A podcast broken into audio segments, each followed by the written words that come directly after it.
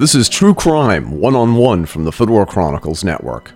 I'm your host, Eric Renderking Fisk. On this episode, I interview Nancy Simpson from the Toll Podcast. On each episode, I interview true crime podcasters, investigators, and authors to ask them about their motivations. What inspires these people to become determined to do what they do? What are the original cases that gave them their start? What cases are they working on now? And what is the holy grail of true crime topics that they want to tackle in the future?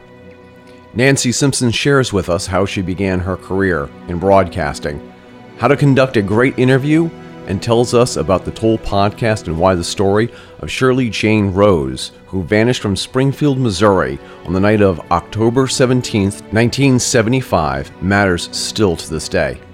As Nancy and her team wrote on their website in their description and mission statement, the Toll podcast explores the collateral damage of a crime or unexpected loss has on families. It touches their community. We also talk about the hard work that goes into doing a true crime podcast and the importance of doing your own research and giving credit where credit is due.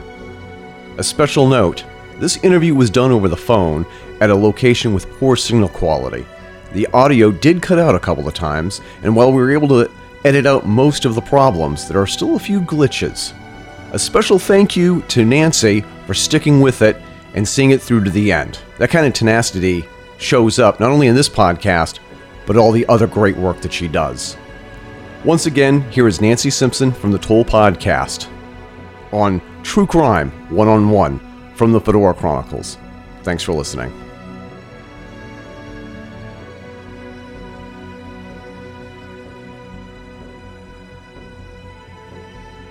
My name is Nancy Simpson. I work for KTTS Radio in Springfield, Missouri, here in the Ozarks. Um, I knew I wanted to be in radio when I was in fourth grade, so it was no brainer to me. I just didn't know how I was going to get there or how long it would take me.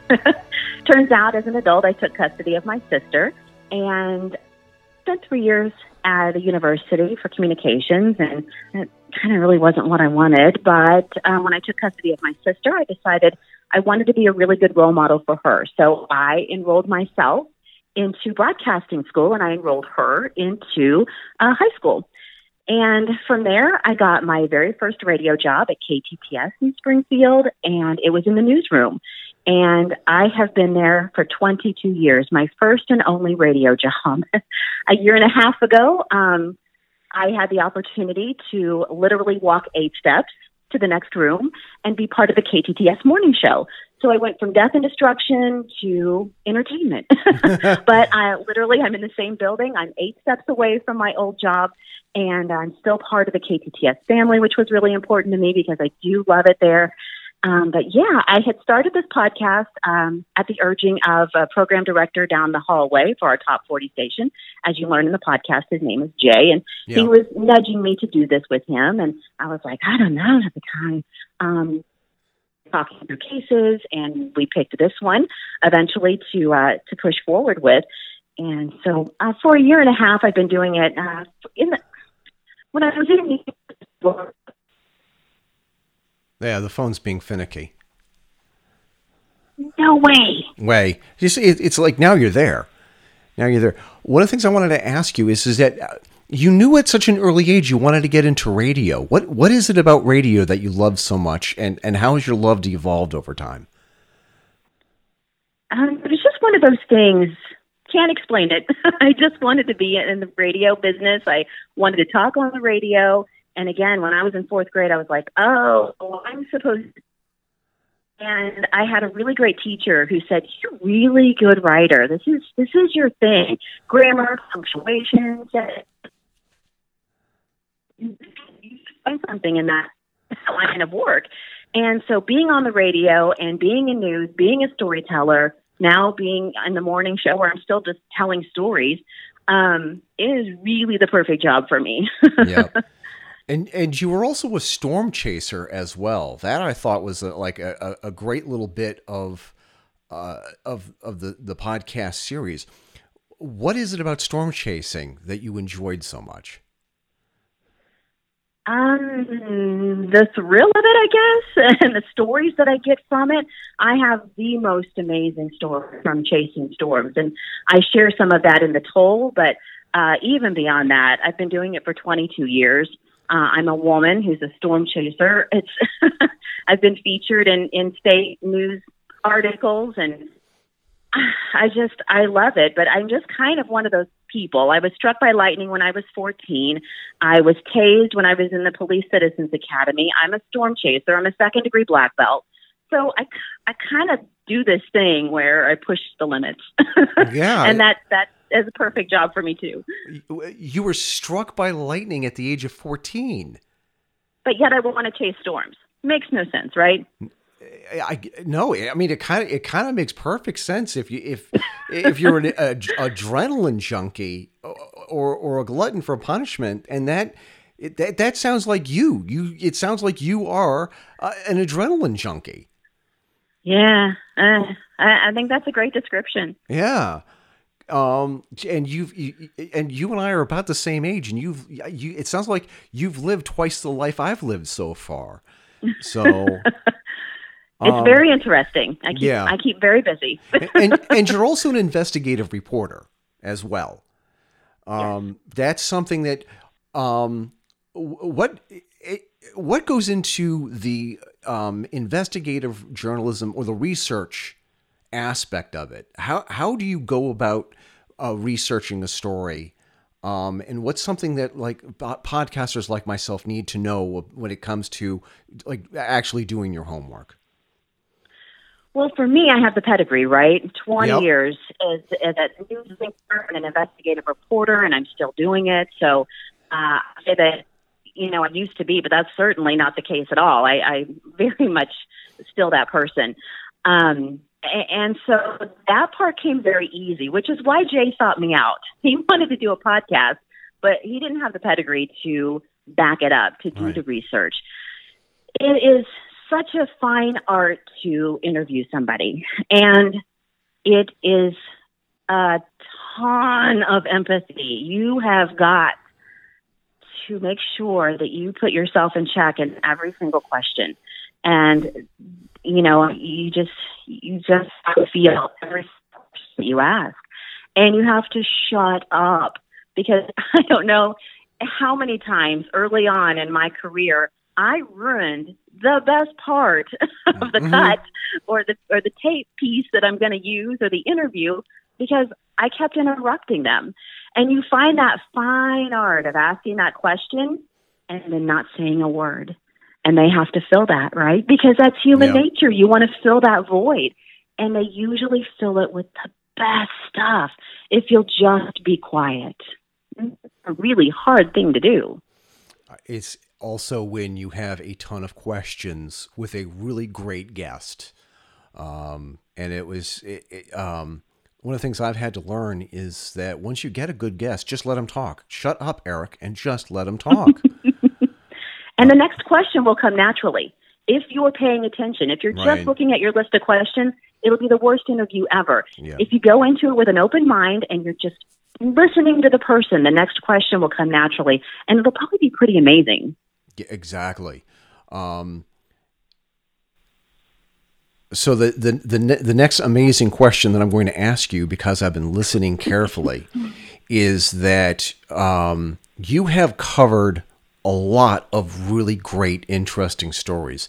Before we get into the topic, what were the stories that you covered before you started this podcast that prepared you for the toll? Oh my goodness, 20 years worth of death and destruction and sadness.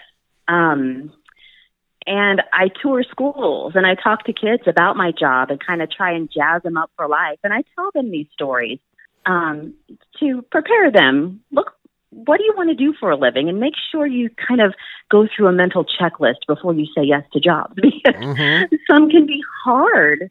Um, and I think that this job is hard. It's hard mentally, it's hard physically um, but it is so rewarding. I know a couple of them come to mind. A state trooper um, was hit on the interstate, and his wife was a dispatcher back at the patrol, and He wasn't supposed to be out there that day. You know, it's stories like that that just really tear at your heart. Or um, covering the tornado and, and a woman literally laying right there in the ditch beside you and she's dead. And you're going live on the radio to get her help.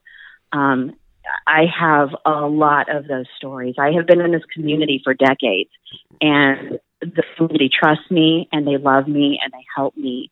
Um, and when those stories break, that trust is invaluable because they'll take me to places they would never take anybody else simply because they know that I won't do something stupid or jeopardize whatever's going on.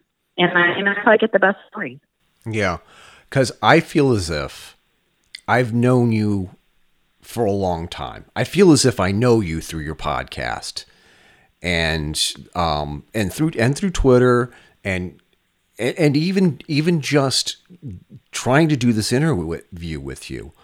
I'm probably if you asked me any question any question at all, I probably easily give you the answer and not even think twice about it. Is this something? Is this just? Is this a skill that anybody can develop? Getting just getting into people's heads, getting into and and their hearts, or is this just a natural gift for you? Do you think? Being the Kelly Clarkson of the Ozarks. sure. Um, no, it is who I am. It's who I've always been. My daughter she can't take me anywhere. I'm at a store in the line, and the girl in the register is pouring her heart out to me. Um, we're getting ready to get on a ride at the amusement park, and the people in front of me are pouring out their hearts to me. It has always been who I am. I don't know if it's just me growing up in a hard life and being empathetic toward most every situation or most every walk of life. Um, I, I exude happiness. I'm a very happy person. Um, you know, it's that whole. If you go to a, a group of people, who do you ask the question to? You ask the question to the person who's smiling, and I'm always smiling, so people approach me. Um, I've always been very approachable, and people will tell me anything. they just will. Um, I, I don't know. I just uh, it's always been that way. I've always been very lucky in this business people trust me, but I don't I don't burn you either, right? I would never take something that I'm not supposed to and use it or use it against you. And that goes back to trust. How, how do you how do you like go to somebody who is suffering from the most imaginable loss you can you can think of and then ask them really hard difficult questions? I mean, that's right. that, that's not, that's not an easy job, Nancy. So it's it goes back to stories that I'll tell in the classroom. Um, I I drive down to a slab of concrete where a big beautiful house used to sit, and a man's there with his pickup, and he says, "Which one are you?" I say, "Hi, I'm Nancy from KTTS, and I am so sorry. This sucks." And he'd be like, Ah, "Uh, come here." Where's my refrigerator? Where's my couch? Like, whole life has just been torn apart by a tornado.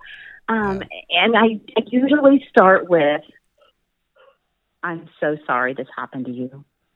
And I mean it. Yeah. Um, you know, when I say that to somebody, I'm so sorry this happened to you. Will you talk to me? And almost always they will. And it's hard with um, technology evolving because most of the people I find now are through Facebook, right? Right. And I have to send this message that's cold and factual. you right. know, I, I try to jazz it up, but it's just not a conversation face to face. So it's just it can't be. But if I can just kind of give you a little nugget and have you call me, then I can get you. Um, it's that that first initial, I don't want to call her. Um, but yeah, usually, um, if I can get them on the phone, if I can have a heart to heart, I can almost always get them to talk to me. Speaking of, uh, of of getting people to talk, you covered a a really difficult topic in season one of The Toll. I, um, I think the obvious question is how did you come up with the name of the podcast, The Toll?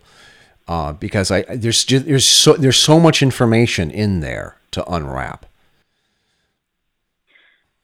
So the toll is the toll, right? The effects that um, a murder or some kind of violent crime, it can be something even very simple that happens in a community. And how many people are affected? The investigators, the family, community, the teacher, all of these people have a toll they now carry once something like this happens to them.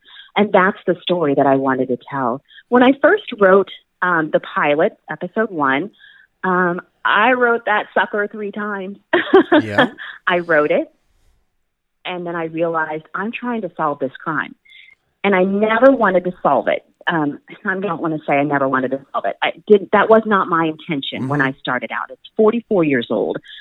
It's everybody's gone or have gone or they're in bad health. You know, a lot of the players just aren't around anymore. And I was being very realistic about this story. I just really wanted to tell Shirley Jane's story very well. And when I wrote the pilot the first I saw the crime and I'm like, I can't do this. This isn't this isn't the toll. So I tore that up and I wrote it again. And then we had a consultant come in and talk to us about what a great pilot is. And it was nothing that I had. Mm-hmm. so I pulled my big girl panties up. I went into work on a Saturday where it was really super quiet and I cried. And I cried at my desk. And I have to write this again and I don't want to, but I have to. And then it ended up being what it is now. So that creative thing that you have to do when you don't want to do it, right. it can really be amazing, right? When you kick it in. Yeah. Is it it's it, this sounds like a silly question, but it's so and it's it, and it's an answer. It's a it's a question and an answer that only fellow creatives can understand. How how how hard is it to take something that you've loved and you've looked at it and you know it's not right, and you have to start over again and and and get it right? How, where where do you get the strength to to take to to throw out something that you're practically married to and start all over again? Yeah, it's hard, and I had to do that twice with the with the first episode. And I think you just have to come to the realization that it's best for what the project, for what the project is. It, you have to do, and you want to do the best you can. And in order for that to happen, you have to check your ego at the door, and you have to say, "Listen, this can be better. This can be different," and you have to be open minded about it. Not only did I have to rewrite the pilot, I spent about six months on an episode that didn't make it in. Really? It is going to be in season two, but my executive producer and um, my technical producer and audio editor decided this isn't where this fits. And we're pulling it. And I went, oh, oh, okay, all right. And then they explained to me that it really fits in season two. And I went, oh, we're not scrapping it, we're just moving it. Okay, okay that's okay. Okay. but you have to have other opinions. Otherwise, you just have what you have. And um, there needs to be more opinions in your project. Because you, it's so easy to get myopic and to, yeah. and to get that tunnel vision. Um, with the now you had the vision to do a podcast. Was it you and producer Jay, who I also feel like I know very well? Did, yes. you, did you guys say that you wanted to do a true crime podcast and you were looking for a story to do? Or did you come across the story of um, Shirley Jane Rose and said, we got to do a podcast about this? Um, I decided, well, I'm going to think about this. Should I do a true crime podcast? Do I have the time? Huh, okay. Well, let's entertain the idea. Oh, I know what case it is and then I got no traction. I got no one to call me back. The mom had moved. Everything was kind of weird. And I just felt, okay, this is going nowhere. And then I started down a different road on a different um, episode, a different topic. And that's actually going to be season two. Um, and we really, I actually have a lot of interviews already done on that because that was going to be our push. Then that kind of started to stall and something happened, which you'll learn in season two what yeah. happened. That came to a grinding halt. And I had started entertaining the idea of Shirley Jane Rose. Um, her cousin, as you learn in the in the podcast, is a dear friend of mine. Um, I have known her for 20 years, and she told me this story 22 years ago. And I just kind of filed it back and we've never talked about it again. And I thought, I wonder if I could get enough people to talk to me about that case. It's just so unknown. People don't really know about it, and it's four decades old. And so the more I started asking questions, the more I realized I knew quite a few players in in the in the series that I could interview and people that I could get a hold of, and it just started getting more traction. And so we started going with this one. As a dad, um, there's something about this episode that really touched me. Um, the first time I heard your podcast, from beginning to fit to end, I just got done with my second job. I worked a 12 hour shift at a factory. And I was listening to your podcast, uh, and it was it was it, it was it was the it, it was the pilot, and there is something about the loss of a little girl or a little child that is that is every parent's nightmare. And then I stayed up the rest of the night listening to this. Um, what is it about the story of uh, um, of Shirley Jane that was so important that you had to do this show, that you had to do this podcast and focus solely on her? Well, there were a few things. Um, as you learn through the podcast, her and I have a lot of things that intertwine. And when I would feel like, should I do this story? I was standing there in the newsroom holding the one sheet cold case. I realized And there's a feeling that comes over you that you can't explain, but that feeling is, I'm supposed to do this. Mm-hmm. Wow, I'm really supposed to do this. And then as I was researching um, her her life and through stories and through the stupid, nasty microfiche from the library that you couldn't read, yep. I realized I'm seeing November 21st. November 21st is my birthday, and November 21st is her birthday. And it was these little nuggets like that kept saying, go, push, go, go. And I was like, wow. So we had a lot of those. You also, I think, relate to Shirley Jane Rose. Um, maybe you have a lot of kids in the family and you're kind of somebody in the middle who, mm-hmm. you know, it, you just kind of get lost in the shuffle. I know we had that in my family. Yeah. Um, I grew up poor and I grew up with a hard life. I could relate to, to Shirley Jane Rose. I absolutely could have been swiped off a road at nine years old. That could have been me.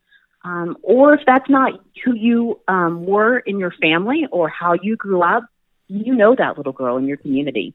Maybe you're a teacher or you're a bus driver or you're somebody at the grocery store and you see a Shirley Jane Rose and yeah. you know that things are, are hard probably at home. Um, but I tell you what, over and over, everybody said she's sweet and she was kind and she was just fun to be around and she was just a, a great little girl and you heard that over and over and over and that's just really something I could relate to. I had such a hard time growing up. But I'm a pretty happy person. And so it was a little similarity like that that I think um, I know I could relate to, and I think a lot of people can relate to. There is something about her, and I'm looking at her her picture right now um, from from my show notes. Every everybody knew this girl. Now you may not have known her by name. You may not have known this specific girl, but you if you grew up in the 70s and the 80s, maybe even the 60s and the 90s, who knows? There is something every girl about her. There is even though that she was she lived in poverty, there is this all-American girlness about her that I think that exceptionally like tugs at the heartstrings. And the fact that she had a, a, a difficult life. One of the things I really admired about you in doing this podcast is that you you walked the fence where there there are I think that there's like there's there's two major theories of what happened to her. And there's the the question about whether or not it was somebody within the family or this or the stranger who had a, a sketchy past and a sketchy life how, how did how did you walk that balance? And and what do you th- now that you've done the podcast? What do you think about the two theories about what happened to to, to Shirley Jane? I think with this case, I was able to walk the line so carefully. yeah. It was easy. I don't know who did it. I don't know if that guy did it. I don't know if somebody was sitting in her parking lot in her driveway and took her. I don't know. I uh, spoiler alert, I don't know what happened to Shirley Jane Rose. Yeah. I don't know who took her. But I do know that through investigating this, and, and again, my my goal was to never solve this. I just wanted to tell a really great story and give this girl a little moment of you had a life and it mattered. Um, but then learning that there is possibly um, some clothing with DNA on it, mm-hmm. maybe some other things that could be tested.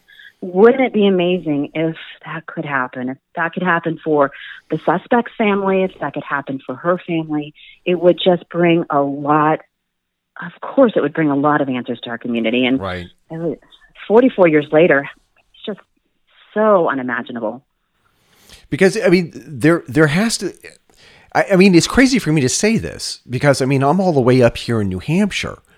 Um, I really want justice for this little girl, but I also want justice and closure for one of the suspects' families because he may or may not have done it. And in in in doing the show prep and and in the first version of, of, of this interview before we lost the signal and had to start over again, you actually said that one of his family members had spoken to you and said she wants closure and and and you and she wanted you to help to see if he really did it or not. Um, what was that experience like? Yeah, the family, his family, and this is a person who was very close uh, to the situation. Um, and she did agree to do an interview with me. And then she called me later and said, I, I can't. Um, there are reasons that I can't do this. And I had to respect that. But I cannot even count the amount of time she said, Thank you so much yeah. for looking into this. I want to know did he do it? Did he not do it? Because if he did it, he did it. But if he didn't, the toll on that family has been crazy incredible. Of course it is. When somebody in your family is accused of something like that, um, they want to know too. And they were very, very kind to me throughout this, even though some of them pulled. I just, I, I wish I could use them. You know, you, I yeah. know reporters and investigators go through this all the time, but I did have more that I had to withdraw, and, and you have to be respectful of that. Yeah. Um, one of the things that you also spent at least a good part of one episode, you were talking about um, crime fighting in the 70s and the early 80s and how it's changed so much yeah. So what you hear from officers is crazy amount of change. Yep. right. They have laptops in their cars, and they have DNA, and they have stuff they can detect blood with, and it's uh, it's a completely different world. I use we use a um, an expert in Seattle. Um, who's now part of the Attorney General's office? His name is Cloyd Steiger, and he did homicide for 32 years um, in Seattle. And he, we used him as an expert uh, uh, in our case, but you know, he was just like they they had stones, you know, we have we have diggers and a whole construction crew, you know. Yeah. They had little bitty hammers to work with back then. It's it's, it's not their fault. Um, it's the tools they had, but look what we have now. And if we apply some of what we have now to what they kept, which is oh usually unheard of, mm-hmm. maybe we can put some pieces together because with the technology that we had now, and this is something that was also featured in, whereas like I think it was like in in in one of, like maybe the second to the last or the last episode. If I merely touch you, mm-hmm. I, I, mm-hmm. if I just put my hand on your shoulder, or if I put my hand on your hand, some some lab expert could swab the back of your hand and and and find my DNA off of touch just touch off, DNA, of, off yeah. of touch. Or if you just walk in the room and, and, and, and, and some of the dander that flakes off of you could be could be found. Um, there's like real hope that with the evidence that they may have been able to gather from 40 some odd years ago, they could conceivably solve this case. What do you think the chances of that? And this is a ridiculous question because you you don't have a crystal ball. Well, the thing is, is that do you think that with the tech, could there ever be a technology where we can actually go through some of the evidence that was saved, and and and find the killer through through DNA, through because we're constantly donating our DNA to Ancestry.com or all these other programs and stuff like that. do, do you? What does your gut tell you about the technology and how it's changing? I think they have the blouse that the killer wrapped around her neck and strangled her with. Could the DNA still be there? Yeah. I know they've had it tested a couple of times, but you know, 1996 to 2019 is completely different. Mm-hmm. So I just hope that we can all cooperate and help and whatever it takes. And and I I just hope if it's there that it can be tested at the very least to say yeah. yes or no. Um, could this guy be in CODIS? Absolutely. Oh yeah. Um, could I get a hold of a family member if it's the man in the episode that we talk about? Absolutely. I could get a hold of a family member who would probably give up and and and let us test against it. Wouldn't that be amazing? It really would be. I don't know. Yeah, I don't know. Yeah. Uh, one of the things that I also wanted to uh, talk to you, and I mean, again, spoilers, and to, and to my listeners, I mean, I, please stop what you're doing and and and listen to the toll. Um, and like like I had said when I was when I had, had talked about this on Twitter, is this as good as Serial? No, it's it's actually better because I, actually felt something for you, the reporter, and and Shirley Jane and her family and friends that I didn't feel when I listened to the first season of Serial. Um, because you, you I, there's something about you that I think that you you actually genuinely cared. Um, how did how did this affect the town? Because the thing is, is that this is another thing where it's just like I feel like like I really know the town, uh, but I've I've never been there. How were you able to convey that? Well, thank you for the compliments. I appreciate that, and I adore Serial. Um, one of the reasons we were like, oh, Serial's awesome. Maybe we could try, you know? That's what a lot of people thought. And I, I love that they paved the way. Um, I really kept in mind that not everybody lives here. And that's kind of hard. You have to really pull yourself up and, and do a sky eye view of the city to make sure that you're not being too technical, mm-hmm. to make sure that you're not being too descriptive when it comes to streets. And, all. and Jay and I did a video to really help kind of – visualize that, help you visualize that. So that that did help. But you really have to pay attention to that. I think um, I've always been a good writer, descriptions, um, painting a picture. I've been in radio for over two decades. Um, it has been my life to paint a picture mm-hmm. and to place you exactly where I'm at, to place you at the scene of the child who was just hit on, on riding his bicycle to school or um, the tornado has just wiped out this house. Like that is who I've been most of my adult life is telling this story. Um, and I think that part oh, obviously helped a lot. Mm-hmm. Um, I do care. I have a lot of empathy. Um, people will say that about me all day long. I, I listen. I'm a very active listener. When you talk to me, I feel you and I can respond to you. I'm paying attention. And I think when you're interviewing somebody, um, you know, just go that extra step to pay attention to what they're saying. And then I'm able to, again, tell a better story. Sure. And I, I hope that's what I hope comes out of, of the toll if you're talking about me telling a story yeah. and, and the writing, because I wrote every word of that. Yeah. every single word I wrote. Well, like, again, I don't want to get too spoilish. There's also a supernatural element to this. Um, can we call it a haunting? And is this something that we really wanted to talk about? Because I really like. I don't want to give anything away because I want the listeners to to to listen to, to listen to the podcast. But there's also this big, huge elephant in the room, and that's the supernatural element. Can we talk there's about a couple the, big elephants in the room, and that is one of them for that sure. Is, can we can we talk um, about the videotape? I think so. I think that it is addressed in a way that makes it less supernatural and more about the family who is in this place, who feel they're affected by something that's there. And whether you believe in something as far as ghosts are concerned, that's up to you. Mm-hmm. Not trying to convince you on any level. I'm just telling a story of some people who say they were affected yeah. by something going on in a building. How's that?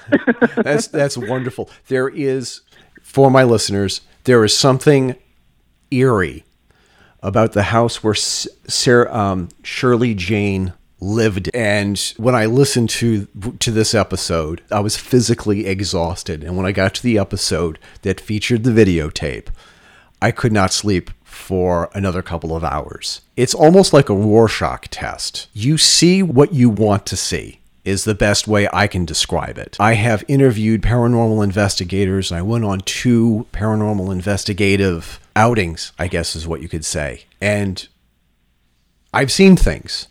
I've seen things uh, and, I, and I've, I've heard things that defy explanation. But there is a part of it, whereas there's a part of your mind that wants to go there and wants to believe that there is a supernatural element. And I do think that there is that same element is the one who sort of tapped you on the shoulder and said, This is the story that you have to do. Um, so, yeah, I, do, I don't want to take up too much of your time. And because it's like I said, I feel like I know you.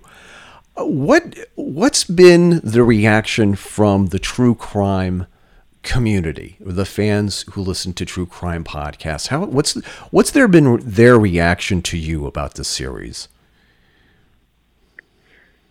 Um, first, I have to ask, what do you see in the video? Um, I see her. Hmm.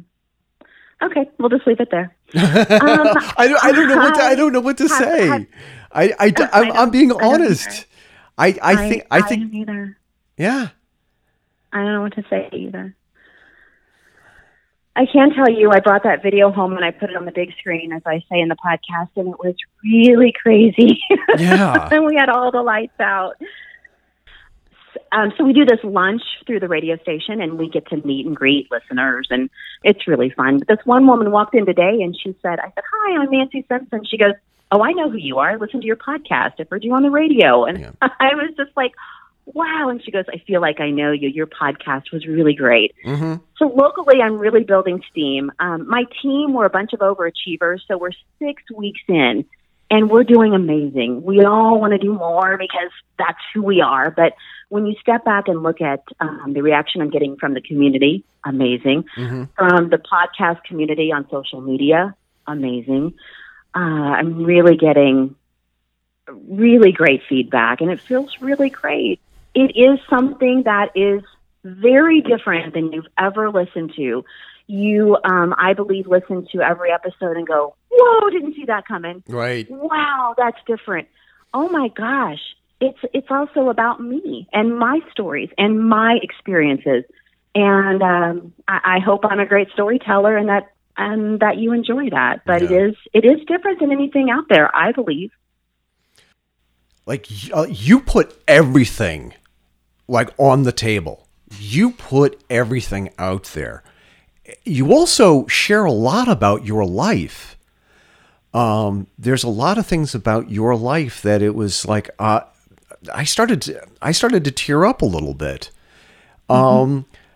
and you and I, uh, you know, we we both grew up without dads. Um, our, our our our parents had a hard time. Um, um, how how how how are you able to put all of that out there, um, and still have something left for yourself? Or did did you just did did you say I hope that what I say helps other people? and hope hope other people who are going through the same thing are able to get strength from from, from my story. Um, well, just a correction. Shirley Jane, Jane didn't grow up without a dad, but I did. Okay. My dad was abusive. Okay. Um, so I know that I have gotten strength from others who have come forward and told their story. And I know how valuable um, a story that is sincere can be because I've had those stories happen to me. So when I tell this story and I break down, um, you feel it. And if this has happened to you and this is something that you have been subjected to or you have watched your friends be subjected to, it moves you. There's no way it can't move you. Um, also, I can tell you in season two, the episode that was pulled from season one to be put in season two yeah. is another huge story about my life. Very huge story about my life Yeah. and the um, executive producer and um, and our producer, our audio editor, decided that they they were two big stories, personal stories, and they couldn't be together in one season. So that's why the next uh, season will have they'll have another big reveal of my life in there. And it's a doozy, you guys. It's a doozy. It's huge, I guess. Because you, cause you keep teasing. it. It's almost like it's almost like you want to share, something now, maybe. No, I just, I mean, say, yeah, no, save something for season two. Um, so I want, I also want to talk about your team. Uh, um, all the other people who are behind the scenes, and uh, who out of all of your team, t- tell me about your team and and and all the members of of your team who stand out. Sure. So there's six of us. We created a business to make this real because we are all very um, regarded professionals in our fields. And this allows us to have a lane. My lane is investigator, host, writer. Jay Lashley, who is the program director for our Top 40 station, is the co creator and the executive producer. And then Kat Morgan Gaines, um, she also works in our building. She is the you know commercial guru. She puts together all those great sounds that we have. But she is the technical producer and audio editor for the Toll. And then we have a team in Detroit, and that stems from my sister, um, Pamela Shelby. She's the marketing manager, and she works for a huge marketing company in Detroit. And she has a creative team, and she put it out there anybody want to be a part of this? And a couple people went, oh, love true crime, would Yeah. love to do this. Yes. So Shelby uh, Powers is our web design and digital creative director. And I don't know if you have been on the website, Mhm. but it is phenomenal. It's pretty terrific. Notch. And also have Christina Oswald. And Christina, we call her a lot of Harry Potter of the group. She is the technical analyst for digital strategy. So she is helping us. She has some kind of magic wand and crystal ball she uses. Mhm. we, we don't know what she does, but it's pretty cool. Yeah. So together with this team, I don't have to worry about a website. I don't have to worry about analytics. I don't have to worry about marketing as much. Um, I can I can do my lane, which is investigate, and uh, that's an amazing feeling. For like two over two years, it was just me working and writing, and then we started putting together this team. And my sister's like, "I'll help you," Mhm. and we were like, "Okay," because we have no idea what to do from here. Yeah. And it's hard. It's hard out there. What do you think is one of the greatest misconceptions about uh, fans of true crime that you'd you would like to dispel? I don't know. Mine's kind of different because mine is an investigation in, in a big series. You know, I've heard a lot of podcasters out there who um, do stories. I've heard your podcast about people who do stories Yep. and um, and don't exactly give the credit that credit's due, or um, you know, there's just and, and they put out a lot, and they get a lot of numbers, and they get a lot of followers, and that's really hard to do on something like this. Yep. This takes time. This took me three years, three years, and um, the reaction from from everybody is like, "What's next? when's your next season out? And I'm like, Right. oh my gosh, you guys, I spent three years on this. But they binged it and they want more. And I Yeah. love that they want more. Yeah. But I think the misconception for, for the style that I'm doing is that quick or it's, um, I, don't know. I, I all I can say is it took me three years, and it took me every bit of that to put this together. Yeah. Sort of brushed the side of this controversy that has occurred in the true crime podcast community. It's sort of like a silly question to ask an investigative reporter, but I do think that it is an important question to ask anyway. Um, how is how important is it to cite your sources and give credit to where credit's due eh, for the, for the people who are thinking about listening, uh, starting their own podcast? Well, I think um, for me it was easy. I mean, I go and talk to police themselves, and I use their tape and I use their words.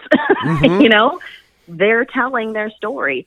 Um, I think there was one person um, who's in the podcast who I just say, I talked to her and this was her general story because I didn't feel comfortable using her sound, even though she told me she could under certain restrictions, which I would never agree to. Um, uh, I didn't have to. I didn't have to not mention her at all. I just didn't mention her name, and I just Right. mentioned general. But the rest of it, I I go get the interview.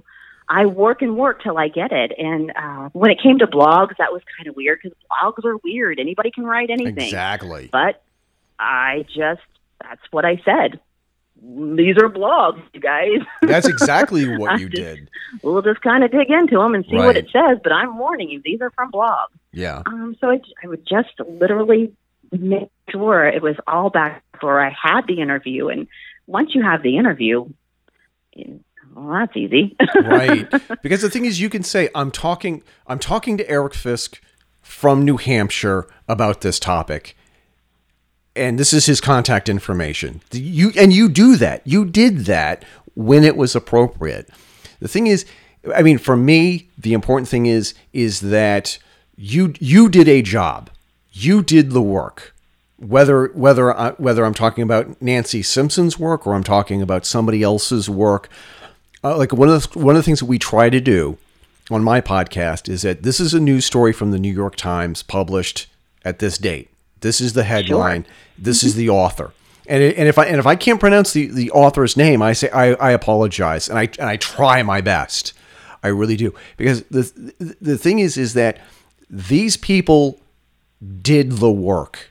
These are the people, and if it wasn't for these reporters, if it wasn't for news reporters, and uh, you know, newspapers would die. We would be ver- we would be grossly misinformed, or uh, or in an uninformed. Um, and the thing is, I, I don't I can't think of any any greater crime in in journalism besides plagiarism and and as podcasters, and I I know this is this is an am for most of us this is an amateur um, occupation. It's just a mere hobby, but still. You got to give the credit to where the credit's due. Where did you get the story? Because the thing is, that adds to your credibility as well. If you mention, I heard this on Nancy's podcast, her podcast is um, uh, The Toll then people are going to say, okay, Er- Eric cited his source, so he's a little bit more legitimate. If you just take people's information, you pass it off as your own, not only are you doing the authors and the reporters and their organizations a disservice, you're also eroding your own credibility, I believe. I don't mean to evangelize over that, but I'm just, you know, I, but I think it's important. And it is important. It is. It doesn't take away from your crown to to give somebody else credit for their work. You you can put a different twist on it or tell Right. your story. But yeah, I just yeah, and how hard is that to give somebody credit for their own work? I know in my podcast because it was so old, I did depend on newspapers a Yeah. lot, um, and I would say that you know this this mom told the reporter in the newspaper at the time, you know, yeah. um, what you have to do. But Yeah. uh, yeah, it's, it's just not that hard to give somebody credit Right. where they did all the work. right right and and also your team your team also deserves a lot of the credit as well Um, and I like listening to your post your your um, your post show credits when you mention when, when you write read off all the people, all the staff members. Um, I don't. I really don't want to ask you any more about season two, um, because I really, I really want it to be a surprise. But I, I think the question that I need to to have an answer to how how long can you keep going? How many seasons do you have a season three planned out? How long do you think that you can go at this? Let's go till we see you when we can't go anymore. Okay. I love it. I've done it. You know, I've been an investigative reporter for 22 years, and it's just kind of in my DNA. I think from here on out, they won't take three years. Mhm. You also have building a business in that. Um, you have building a team in that. So hopefully this can be streamlined. Um, I, as we, as I listened to you guys talk about, you know, if I had that much money, boy, what could I do with it? Mhm. Hire researchers and people to help me and make phone calls. Wouldn't that be amazing? Um, so, boy, that would be amazing if that could happen down the road. But um, yeah, I'm pretty efficient. I've been doing this for a long time, and hopefully, uh, like I said, season two won't take three years. I'm hoping to have it out in 2020 for sure Yeah. um, at least by the end.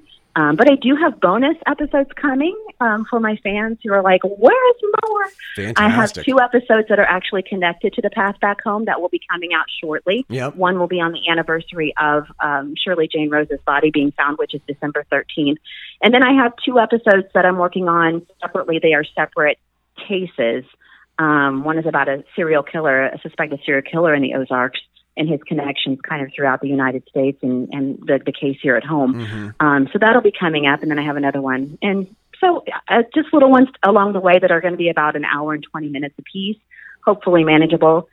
Um, but it is a lot of work. I have a full time job. I'm I'm a morning show host for the number one radio station in Southwest Missouri. Yeah. We're a heritage station, you know, news, traffic, weather, um, and uh, and I'm the morning show.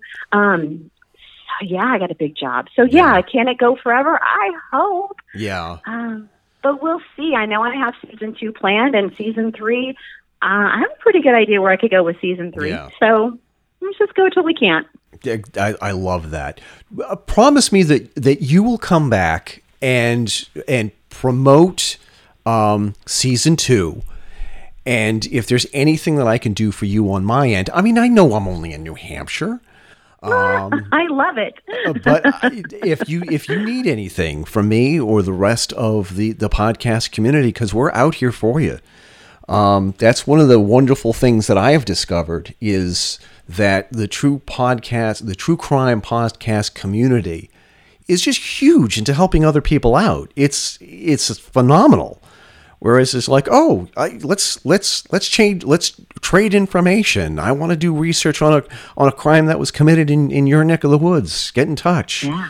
You know, there's a lot of things, and I and, and I had no idea there was there was so much interest in, in in true crime in New England until until recently. But promise me that you will come back.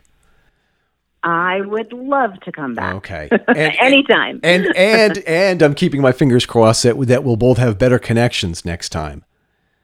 yes. Let's get that fence up and the cable fixed. That'd be amazing, I think. Yes, absolutely, absolutely. And, and I'm telling you, if we have to start a GoFundMe, we, we will we will do that. But I'm pretty sure that you're gonna you're, you'll you'll manage. You'll do great because you have a great to support team behind you. Thank you. Yes, I have a great team. And thank you, Eric, for your time. I so appreciate it. I I'm telling you, it's like this has been a, a, a huge thrill for me, and I cannot wait to hear season. Take your time. I want it done right. It's done when it's done right. Can it? Cite your sources. Yeah, absolutely. So, um, thank you again. Thank you. You have a great week. To our listeners, Nancy Simpson can be found on Twitter at KTTS Nancy. The Toll Podcast can be found online, thetollpodcast.com. That's all one word, thetollpodcast.com. Or search for The Toll Podcast on your device's podcast app. This has been True Crime One on One from the Fedora Chronicles. Find out more about the Fedora Chronicles and episodes of True Crime One on One by visiting our website, thefedorachronicles.com. That's where you can find our show notes, past episodes, and articles. Follow us on Twitter, Facebook, and Instagram by simply searching for the Fedora Chronicles on those platforms. Don't forget to join our group on Facebook after you found it so you can keep up with what we'll be talking about on the next episode. Facebook and Twitter and our email address, Fedora Chronicle at google.com, are great ways to drop us a line with comments and show topic suggestions. We might even read your comment on the air on a future episode. Support the show by contributing to our Patreon page. Patreon.com slash fedora chronicles. For a mere dollar a month you get early access to the podcast updates on what we're doing. For $5 a month you get all that and a t-shirt or coffee mug. Terms and conditions apply. Thank you to all of our listeners who are already contributing. You can also support the show and show off your incredible impeccable taste by buying our merch at zazzle.com slash fedora chronicles Exactly 12.5% of every sale goes to keeping this show and everything else on the Fedora Chronicles on the air, or online as it were. The theme song for this show is Hopeful Cello by Cosmo Lawson from Premium Beat, which provided the license for the song. The Fedora Chronicles podcasts, including True Crime One on One, is edited and produced by me, Eric Renderking Fisk. Copyright The Fedora Chronicles 2019 2020. All rights reserved.